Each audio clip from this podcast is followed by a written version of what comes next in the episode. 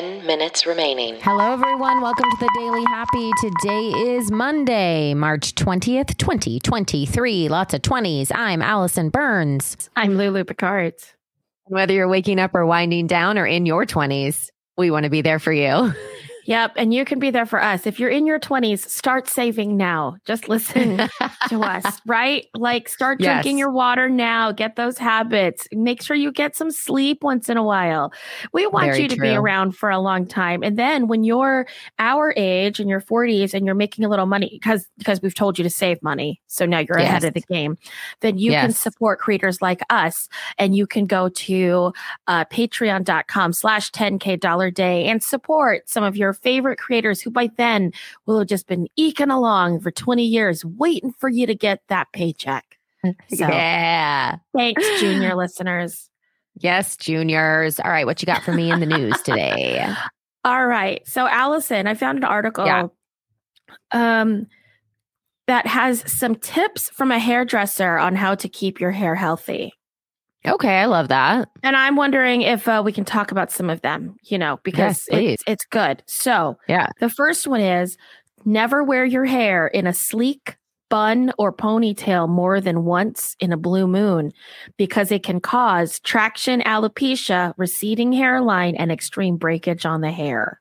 That's literally all I do is wear it in like a slick bun to work. I know. I'm literally looking at your slick bun right now or your slick face. So like it says, traction alopecia is damage to the hair follicle caused by excessive tugging or pulling. Oh man. So that it should be in a loose bun. It just says not to do it very often because it can really I know that from wigs, you know, like when you start putting all your pin curls in and then your hair starts to break. Right? Yeah. Okay. Oh, yeah. Next one. Thermal protectant, heat protectant. If you are curling, doing your hair, they made me do that on Broadway. They made me put all that stuff in my hair too. So you got to do that. Also, don't use heat tools above 200 degrees. That will cause serious damage to your hair. Mine I use, it goes to 450. Kids. Yeah. Don't do that. It's the crimper one that I love. It's the beachy waves. Do you put a heat protector on? No. Do you have a heat protector that you recommend? I have one. The one that I was using for a long time was Rusk, R-U-S-K. Okay.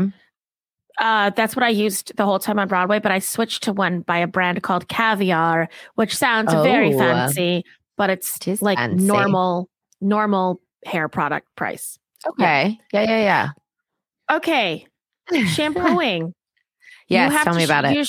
You should shampoo your hair twice in order to get the benefits from your shampoo. Really? I do that though. Oh, do you not do that? Yeah. No. I think that it takes one shampoo to get the gunk out and it takes one shampoo to put the good stuff in. That makes complete sense. I just am always in a hurry. Yeah, I know. I have it down though. Because I've stacked my tasks. You know how it's shampoo. Shampoo once. Shampoo twice. Conditioner or hair mask. Face and body while that all happens. And then I'm out by one song.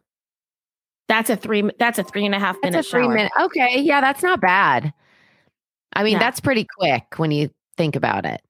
Because if I put it into that with song, I should listen to music is the problem. Well, everything that I just said, I'll try to sing something, but then I get distracted. So I'll be like, every single day I walk down the street. I need to make my grocery list. Oh, where was I? Every single day I walk. Oh, that's what I do.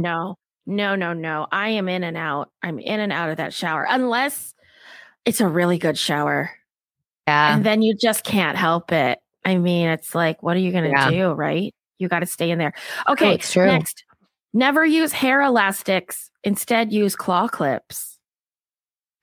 I use hair elastics all the time. I do too. I have one in right now around my tight bun. But the claw clips are back. The 90s are back. Listen, mom jeans, claw clips. We're ready to go. All right. So those are some tips for hair. We know that there are some people out there who are like, I don't even do my hair. We've got some bald men out there who are listening going, I don't care about hair.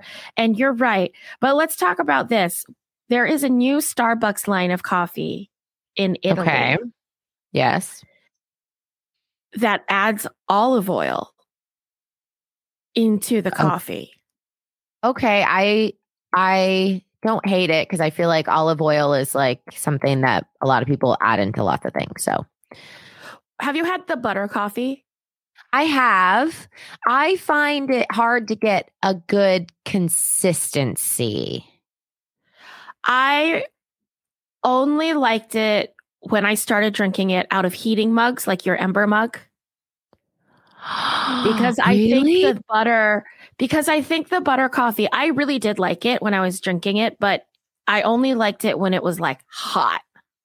Really? And as it cooled down, because the butter would start to change consistency as it cooled down. Right. So then in the heating mug, it was like, great. So it didn't have that. Remember when I did the heating mug and we were on this podcast and I went to take a sip and that stuff came out of my mouth? Do you remember that? No.